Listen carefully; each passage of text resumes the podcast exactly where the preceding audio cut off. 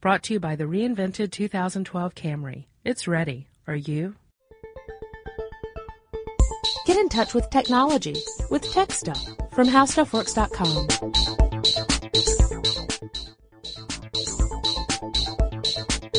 Hello again, everyone, and welcome to Tech Stuff. My name is Chris Pollette, and I am an editor at HowStuffWorks.com. Sitting across from me is senior writer Jonathan Strickland. The point is, ladies and gentlemen, that greed, for lack of a better word, is good.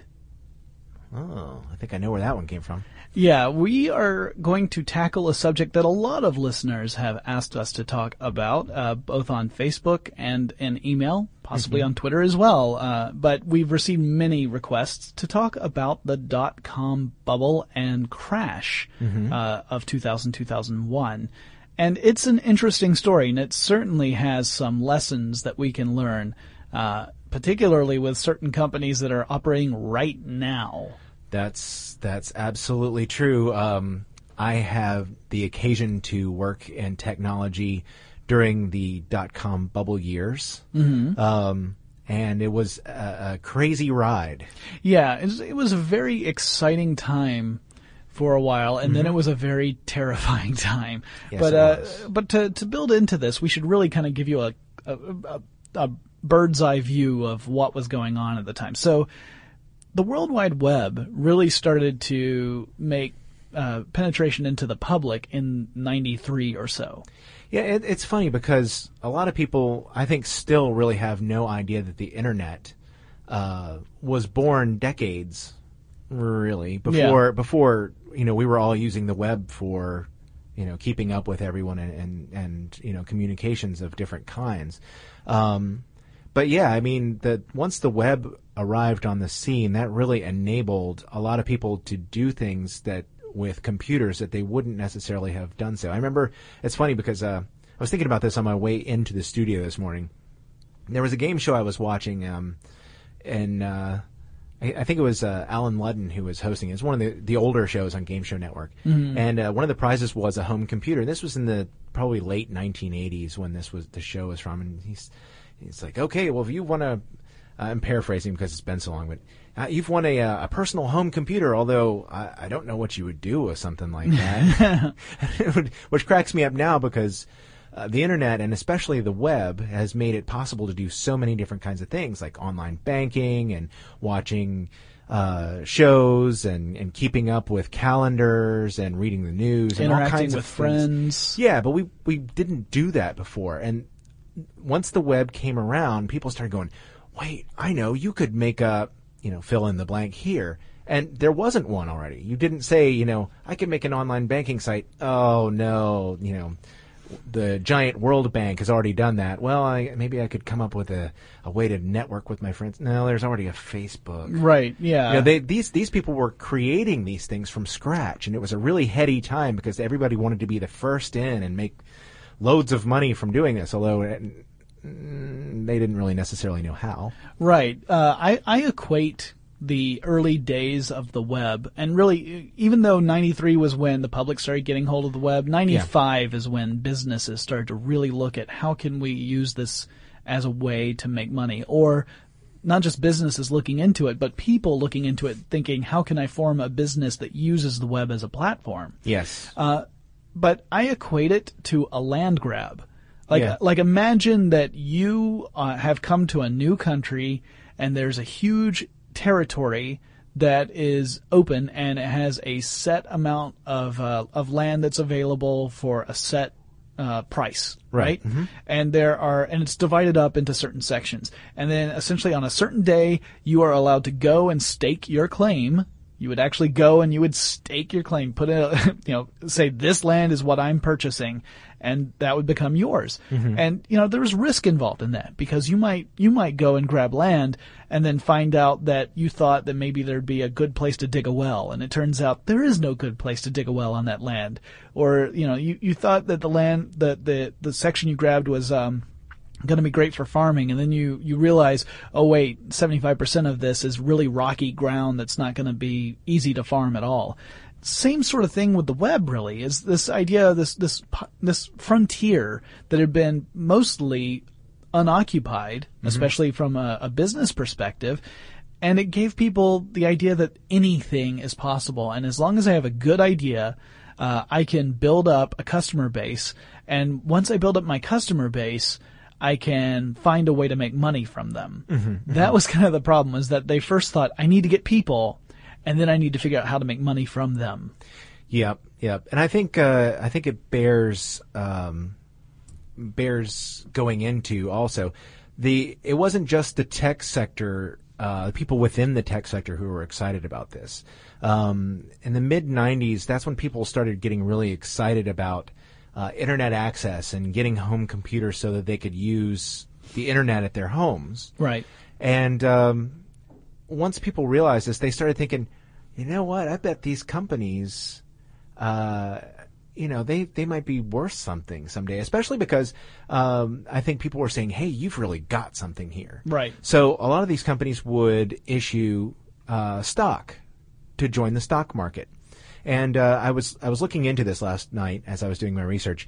Uh, Andrew Beattie uh, wrote an article about bubbles for Investopedia, mm-hmm. and um, I wanted to just give you the definition of a bubble based on on his article. Um, you know, he actually wrote about a, a lot of different famous bubbles that have happened. A lot of them in real estate. You know, there there are many bubbles, Sure. not just this one. Sure. But the idea is that people are really excited about a product that is on the stock market. Sure.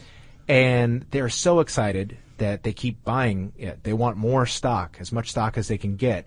And that drives the price of the stock up. And eventually, though, the company, the, the actual worth of the company can't match what the perceived value is in the stock market. Right. And it keeps inflating and inflating and inflating. And so there's a company might be worth, say, $20 million, but it has, you know, on the stock market, it's far more than that. Yeah. so eventually, $200 million in, in shares out. Exactly, and at some point, when the company falters, the the bubble can burst. People suddenly realize, oh my gosh, this company is not worth but that much. Yeah, it's They, under. s- they sell their stock. Exactly, and, then you you end up with a company where it's it's yeah it starts to fall apart. Uh, yeah, the we call this this this whole idea speculation, right? It's Right. stock market speculation, and speculation is essentially when you bet. It's it's usually it's it's um, related to short term gains. Yes. You know, you're looking at the stock market momentum, and you're not necessarily. A lot of the people who were investing weren't necessarily looking into companies they were particularly interested in. They were betting that the company they were investing in was going to explode, and that uh, it would either become wildly successful, in which case you become rich, or it would get acquired by a bigger company, in which case you get rich. So it seemed like a no-brainer. You know, you just you you throw in money at these small companies as soon as they become available, and then you just watch your your cash increase. Uh, but the problem is that when you, more and more people get involved in this speculation, it does drive the price up, and it mm-hmm. drives it up well beyond the company's worth, like you were saying. Mm-hmm. And so it's very high risk. It's fast paced. Uh, you can you I mean if you want to indulge in, in being a, a speculator on the stock market, you have the potential to make a lot of money, but you have to you have to be really nimble, and people are not going to like you because you're you're not investing in a company in order to have that company succeed. You're investing in a company kind of like if you were in uh, Las Vegas and you were making a bet on a, a poker game. Right, right. Now, of course, it's not as simple as, as coming up with an idea uh, in your bedroom one night, writing it down, sketching it up on a napkin for five, five friends, and then starting the company the next day and then becoming rich. Right. There, there's many, many steps in between. Um, what uh, the the piece that we may that you may be missing, if you're unfamiliar with a lot of this, is the venture capitalists. Yes. And these are these are people who are are business people looking to make initial investments. Um, you know, you have your your five friends with you. You've started your company, but you know you've maxed all of you have maxed out your credit cards trying to get this thing off the ground, and you say, well, you know where. Where am I going to come up with some money? I'm scratching my head, but you can't see it. Yeah. Uh, in a, in I a nice visual. Um, so yeah, you're going, well, what am I going to do? Well, these venture capitalists might want to talk to you. You might go into the boardroom, meet with the with the people at the firm, and say, "Look, here's our idea. These are the five things we want to accomplish to do it. We figure we're going to need, you know, $15 million to really tool up and make this thing a possibility. If you can convince those investors, those initial investors, uh, that you really have a case, they might be willing to give you some money and to, to get the company started. So then you could go ahead and rent some office space, get your, you know, copier and your computers and, you know, hire a couple people to help you along. Pay your And- ISP. yeah, yeah. You've got a lot of overhead costs that you got to take care of.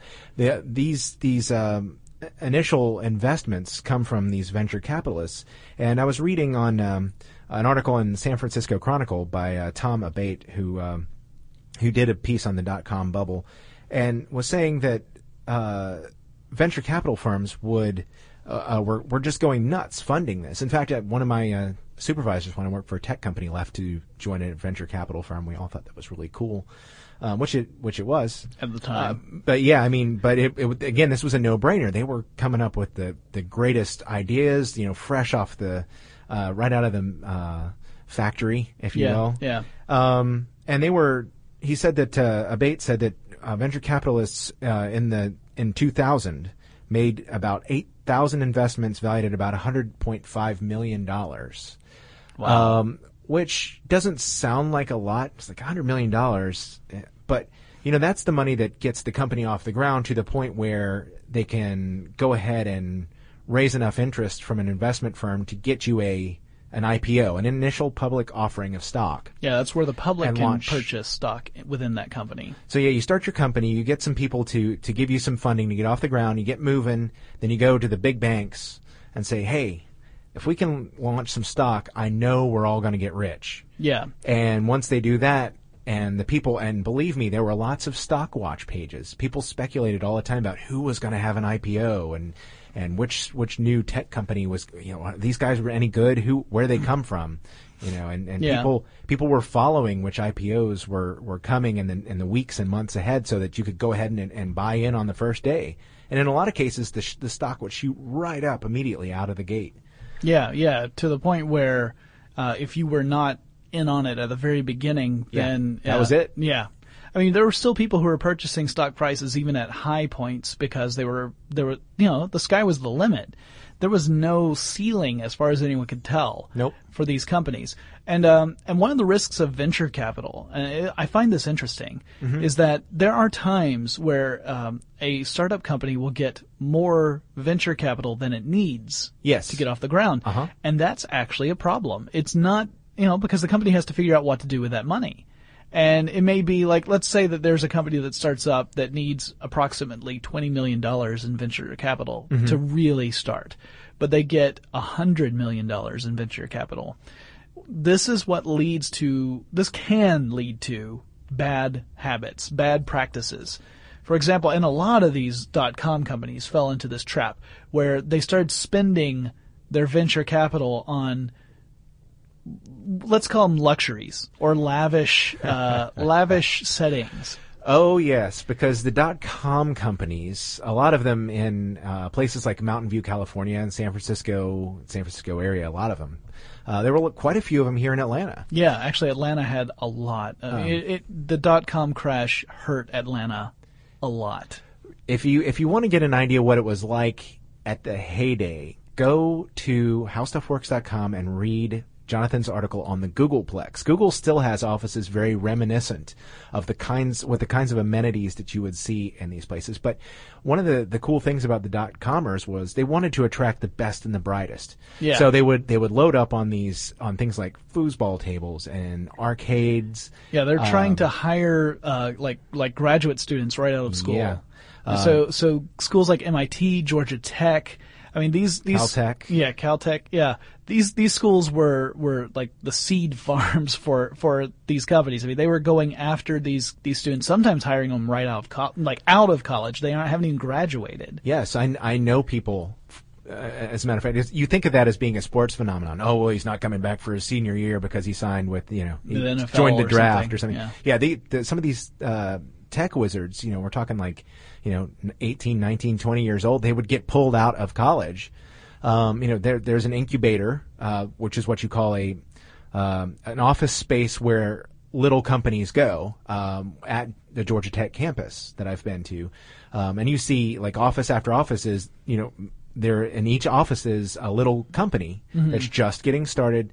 Um, they get a little office space and a chance to to uh, to get started on their business. But yeah, I mean, if you have this stuff happening right next to campus, it's easy for them to to do some recruiting, and uh, and and also the companies that were slightly larger that had had an IPO. Um, they would lure people in with stock options. Yeah, you would get paid in stock options. And since the companies were doing so well, that made you instantly a millionaire. That's not a joke. There were people who were joining companies and essentially overnight being a millionaire if you were able to consider the stock options as being equivalent to you know the their perceived market value at the time. Yes, that that's correct, and and you have to uh, you have to think about like, well, okay, so what if I join Giant Internet Co.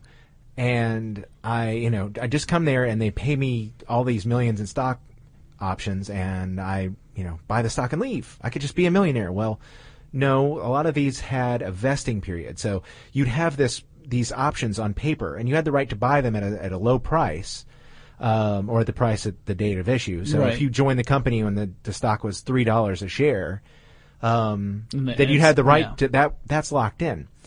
But in order to actually get that stock or the the right to actually buy the stock, you have to work there for so and so many years. So in two, Yeah, that was- that three, was four problem. years, you could get your you know You can eight cash out. You can you can get your eight thousand shares of stock at three dollars a share. Meanwhile, the stock price had risen to ninety nine dollars a share.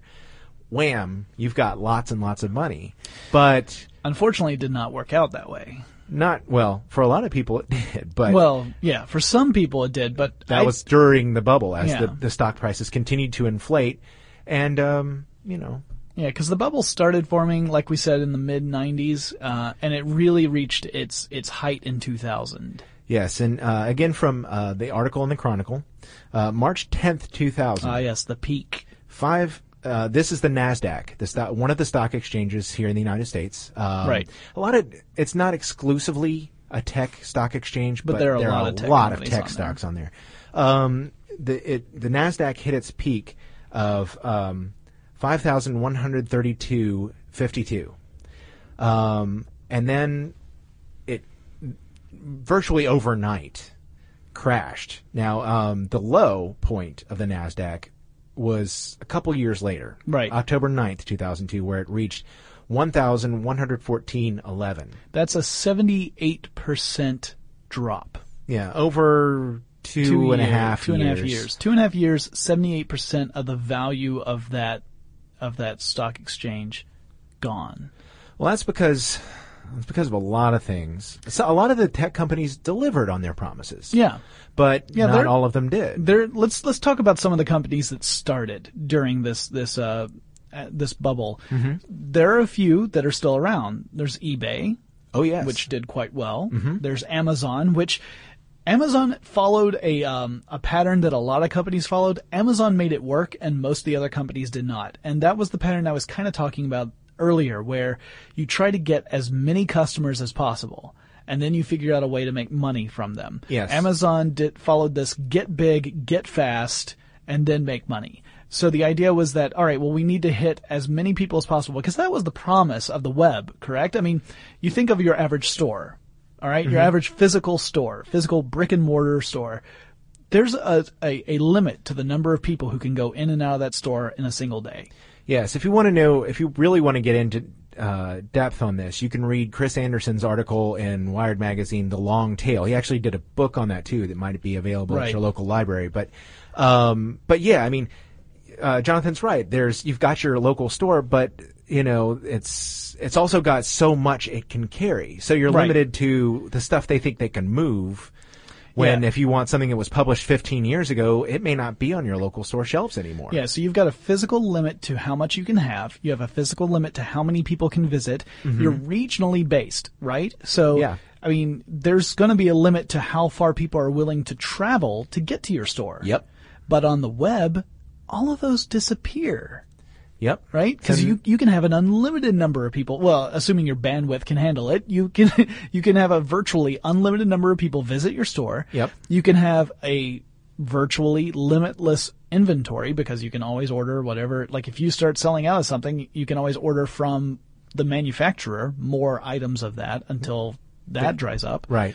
and and there's no regional limit essentially. Uh, now you might be somewhat limited by whatever country you're in, but that's a lot different than being like if I have a store in Atlanta, Georgia, and that's my only store, then essentially I'm catering to Atlanta. But if I have a website and my, my, my website's based out of Atlanta, but it goes everywhere, then my customers are the world. That is a phenomenal thing. Yes. Now, I mean, you, you have something else too at your disposal, which is uh, a method of communicating with potential customers. Now, Right. you, uh, Jonathan's store here in Atlanta, Georgia. Um, well, you've got people. Word has spread throughout the state, maybe to uh, to neighboring states like South Carolina, Tennessee, uh, Alabama, and Florida. And you know, people buy something here and go home. So you know, five or six people in New York, a couple people in California know about Jonathan's store, and they think it's cool. Maybe he comes out with a mail order catalog and gets some more business, Or do I, I maybe I franchise? or maybe he franchises. But the thing is, the word word of mouth is spreading, and there's only so much advertising you're going to. I mean, he's not going to put TV ads on in Wisconsin Right. because they can't come into the store or they they could get a catalog and you know of course there are many many success stories people like Sears who who managed to make that work. Um, but that that's a painstaking It's process. a hard road. the internet makes that so much easier because Right. using search engines you can find it's like you know new and used books. Where am i going to find oh there's a store called amazon.com what's here? And then you know amazon for its part too only has to maintain a handful of warehouses they can put one in the northeast they can put one in the southeast they could put one in the midwest Right. they have four or five buildings from which they ship stuff in the united states they keep their overhead low. People aren't browsing through and damaging copies. People aren't shoplifting. There, Yeah. there are many advantages that, that the internet gives a store that it wouldn't have. And, And- so e-commerce was one of the huge things that happened during the dot-com boom because, right. Right. um, you know, and, and it scared the willies out of, of other stores. I mean, Barnes and Noble and, still and. Borders, uh, you know, which are big chains here in the United States, immediately, you know, started working on, well, probably not immediately, but shortly, Shortly after, immediately, yeah. um, started working on some kind of online strategy, and not everyone has succeeded at that. Yeah, see, Amazon, they got big fast, but they didn't overspend. No. Right? They didn't invest in in warehouses they didn't need or technology that was superfluous. They they were very wise about their spending choices, and that's part of what helped them survive the the eventual crash. Uh, uh, eBay had a very strong community at the time. Um, still does, but it was a little different because back th- back then we're talking mainly auction based uh, transactions. Now today it's it's changed a little bit, right? Yep. It's it's it's closer to Amazon than it used to be. True. Um, and then you had Craigslist that also started during the dot com boom, and that was a different model entirely because that was sort of a it was sort of a, a an extension of the old BBS community boards. Yep, yep. Well, and and and uh, correct me if I'm wrong, but both eBay and Craigslist were local Yes. Uh, operations until you know word got out and people started saying, "Hey, I want this. I want to be able to." You know, uh, eBay was initially designed to be for the San Francisco area, right? The Bay. Right. So that's uh, it's, it's just funny how you know And Craigslist as well. San Francisco, man, you guys with your little Silicon Valley and stuff. Yeah, Um, but, there were other other big sites that also started in the in the in the boom that didn't ultimately do so well, like uh, GeoCities. GeoCities. Uh, yes. GeoCities actually got so big that um, Yahoo decided to purchase them in 1999 for an enormous sum, 3.57 billion dollars. And where is GeoCities now, anyway? It's gone. Yes. Yahoo shut it down in 2009. yeah. So, you know, that it was one of those purchases that at the time it seemed like it was a wise decision because everyone was getting a GeoCities account and we saw so many terrible websites with with uh, looping midis and animated gifs Oh, yeah. and uh, and there was the required under construction image that had to be on there somewhere The guy with the shovel? Yeah, usually the guy with the shovel, or it was a hard hat, or it was like the tape. But yeah, there was always an under construction. And guys, just so you know, if you're building your first website, I know all of you know this. we understand it's under construction. The web is a, a fluid thing, so you don't need to tell us. It's always going to be changing. But um, uh, also AOL at that time. This is how big these companies were getting. Okay, so during this this uh, boom, AOL, a, a web based company. Now, granted, they, they had started off with sort of a They were an OSP. Yeah, an with. OSP, an, and on- an online service provider. So they Right. weren't they weren't part of the internet. You dialed directly into that. Yeah, we they actually were- did a podcast. Yeah, they this. were their own network. But then they, of course, transitioned to the internet right. uh, when the web started to take off. AOL acquired Time Warner. This was a huge story, still is, actually, because now it's looked at as one of the worst business decisions of all time. For now, anyway. Yeah. I'm sure someone else will do something even more But crazy. But at any rate, it's one of those where, in retrospect, it was one of those things where just because a company can do something, maybe it, shouldn't. you know, it might not need to. So, uh, but there were other ones like Pets.com. Oh, Pets.com Yeah. was was one of those. There there were many. Uh, there are many of these startups that became big, and you can look back on them now and go, "What on earth were they thinking?" Right. But Pets.com was not one of them. It was um, a, an online uh, pet retailer. So I mean, not not pets, but pet supplies. Right, right. And uh, their commercials were very famous because they had a, a, a talking hand puppet dog Yes. with a microphone. Yes. Um, he he actually went on to work for someone else, Right. but Pets.com, uh, you know, just did not did not end up working out. And of course, the major uh, uh, pet um, stores in the United States here all have an online presence, sort of like Pets.com. But at the time, I guess we weren't ready for it. Yeah, I can tell you if you want to hear about some big companies that, or some companies that made big news in in in the world of failure, uh, Boo.com is hard to beat. Yeah, Boo.com. Of course, uh, if you're in the United States, you may be going, I'm not sure I've heard of them, but in the United Kingdom, I bet you have. Yeah, Boo.com, uh, fashion, uh, Yes. clothing supplier uh, website. So Boo.com spent over a hundred million dollars. The company spent over a hundred million dollars before ever offering a single article of clothing for sale on its site. Also, they they decided to push the envelope and be really uh, uh, cutting edge with their tech. So there was a, a an animated uh, personal assistant, a sales assistant who would help you on the site. So that you have this animated character. The problem was, at this time in in the late '90s, early 2000s, uh, people were still using dial-up you know, the broadband was not an option. And so using something as, as broadband intense as an animated character to deliver your, uh, your product or to deliver the experience to the consumer meant that it was even harder to get there and to experience it. So in its brief, uh, life, it sold mm, just a few hundred thousand dollars worth of uh, of clothing to around three hundred thousand customers, and it spent over in in six months spent hundred and eighty eight million dollars. So, you know that that's like the classic story of the dot com crash, right? A company that just balloons beyond its its capacity to deliver upon the promises, and then burns through way too much money buying things that are not core to the business. And then as a result, once everyone says, "Hey, whoa, whoa, wait a minute, maybe we're getting, maybe we're overreacting, maybe we're overvaluing these companies," it crashed hard. Uh, another one that uh, I was very sad to see go was Webvan. Yes. Now, for a while, uh, there were a couple of competing uh, stores. At least here in Atlanta, I know there were there were others in other parts of the country. Webvan, I believe, uh, was at least semi-national here in the United States. Yeah, it, it was in several cities across the, the country. Yeah. It was not it wasn't nationwide or anything, but there were there were like eight or nine cities, and it was a good spread across the country. Yep. And, and the idea was you would order your groceries online. Yes. On the website, and someone would deliver them to your house. Yes, within a 30 minute window. You would tell them like you would tell them approximately what time you would be home and within 30 minutes of that time you should receive the delivery. So, actually, I don't know anybody who tried Webvan or I did. I, would you let me finish? Okay, go ahead. Or uh, I believe the other in here in Atlanta was uh, HomeGrocer. Uh, might have been, I don't know. I was a Webvan Um, customer. I don't know anybody here in Atlanta who tried those services and didn't love them. Oh my god, I love them. Um, and I think virtually everything else I've read online about them was not positive, extremely positive. The problem was that they were suffering from poor adoption.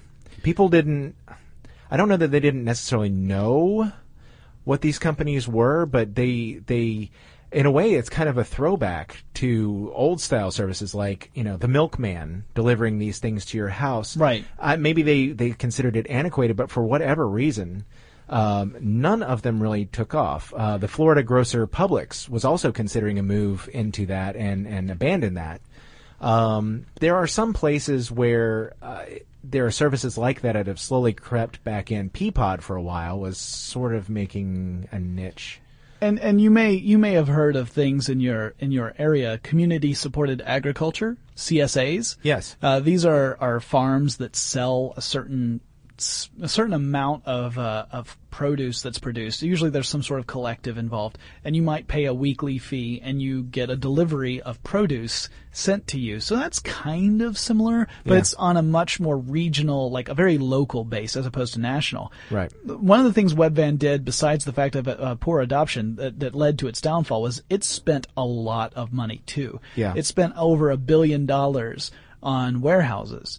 And it spent it spent faster than it could bring in money, and so once confidence began to waver in the tech market overall, there was no way it could cover its costs, and thus it went bankrupt in around uh, 2001.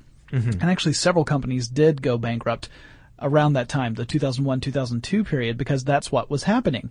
Uh, as a, you know, the people started to realize very quickly in 2000 that the companies they had been investing in, they had overvalued.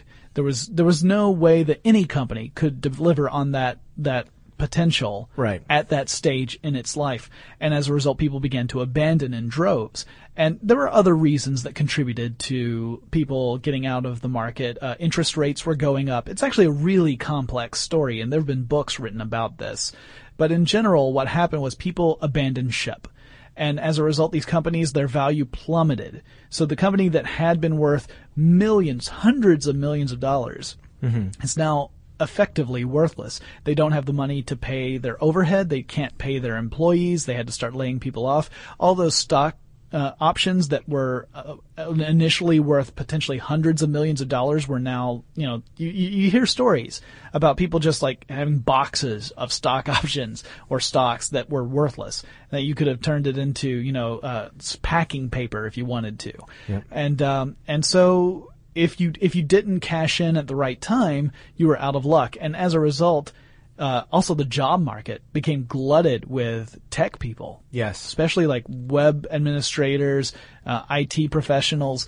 Uh, you suddenly had a, a, an influx of all these tech folks and not enough jobs because the companies that had been supporting them didn't exist anymore. Yep, yep. And this is, you know, it it eventually settled out, but not before a lot of tech people lost their jobs and a lot of theoretical money on stock options and a lot of real investors lost a lot of real money Yeah. on their investments too. And of course, it's made people very wary, which is why these days, uh, when people like Groupon uh, are talking about the possibility of, of an IPO, people like Facebook, uh, Twitter. Twitter, Twitter's a, a really good example, actually. yeah, Twitter is is particularly uh, nerve wracking because if you think about the definition of the bubble, um, there pe- people are excited about it, but Twitter has been sort of reluctant to give us a business plan Yeah. that that's publicly available so that we can see it. So, uh, you know, a stock might go up. And if the company can't say, "Oh yes, well we raised this much money through, for example, advertising," you know, it, it th- that's what has people talking about it again. But Yeah. I think people in general are more wary than they were in the, the early 2000s, so. and they also have an idea. People are more tech savvy as a whole Yeah. than they were back then, when everything seemed like, "Oh, that's a really neat idea." Like, yes, it's a neat idea, but you can't pull it off. Yeah, you, you still see stories. I mean, there were, especially a couple of years ago, before we had the economic downturn again, uh, you heard stories about venture capitalists Yeah. sinking more money into various uh, uh, ventures than you might think is wise. But in a lot of cases, those panned out not because the companies were successful, but because some other larger company came along and acquired it for quite a bit of money. And then the investment pays off that way, which, I mean, that's another like, you're making a long shot bet. So you might think, oh, this little company here that's just starting up needs venture capital. Uh, I don't see it as being particularly successful in any way that's going to generate a lot of money, but I bet Google's going to buy it. Yeah. Then you would go and you would invest in the small company with the hope that Google would come along and munch it up. And you know, the way things are, you'd probably have a 70% chance of being right. yeah. And that, that's not to say that Google would do anything with it that would be successful. It just, that seems to be the way it works. Now I love Google and I, they have done some wonderful things, but some of their purchases have not really worked out. Jaiku. Yeah, I knew you were going to pick them. Dodgeball. So, uh, so we'll have to we'll have to see where it goes. I, I think the market's going to be a little bit more cautious, and if there is a bubble, it won't inflate so spectacularly as the last one did. Yeah. Uh, probably simply because it's so close in proximity to the the previous one. But um, eh, that doesn't mean that people shouldn't uh, try to get some investment and, and move out there. Sure. Uh, you know, I, I hope to see that that uh, Yeah. I- there are more new tech companies willing to make the plunge. You know, we definitely don't want to see a, a innovation suffer. No, uh-uh. right? But um, you need yeah, money we, to make it happen. we just got to be careful because I mean, I can tell you, Atlanta suffered really, it suffered quite a bit after the dot com crash. I worked for a company that was not directly related to tech, but had a lot of clients that were tech companies. And Yeah. once that crash happened, uh, the revenue for the company I worked for suffered. So that kind of thing can happen where even if you aren't directly related to it, you feel that impact. I mean, and of course I was a Webvan customer, so when Webvan went belly up, that, I didn't have a car at the time. I lived a mile away from the nearest train station and then I'd have to take a train and a bus to get to the closest market. And then I'd have to carry all that stuff back. It, it you know, Webvan was exactly what I needed at the time. Now, Yeah. you know, so I keep hoping for something like that to really start to make its way back, even if it's locally supported as opposed to being a, a big national chain. Yeah, I would imagine that, that the failure probably still has some people wary, but I think it could succeed given the opportunity. Yep. We'll see. All right. Well, that was a great discussion on the dot com crash. If you guys have any input, if you were directly affected or indirectly affected by the dot com crash and you want to share your story, you certainly can feel free to do so. Uh, you can shoot us a, a message on Facebook or Twitter. Our handle at both of those is techstuff, HSW. Or you can shoot us an email and that address is techstuff at howstuffworks.com. And Chris and I will talk to you again really soon. For more on this and thousands of other topics, visit howstuffworks.com. To learn more about the podcast, click on the podcast icon in the upper right corner of our homepage. The How Stuff Works iPhone app has arrived. Download it today on iTunes. Brought to you by the reinvented 2012 Camry. It's ready. Are you?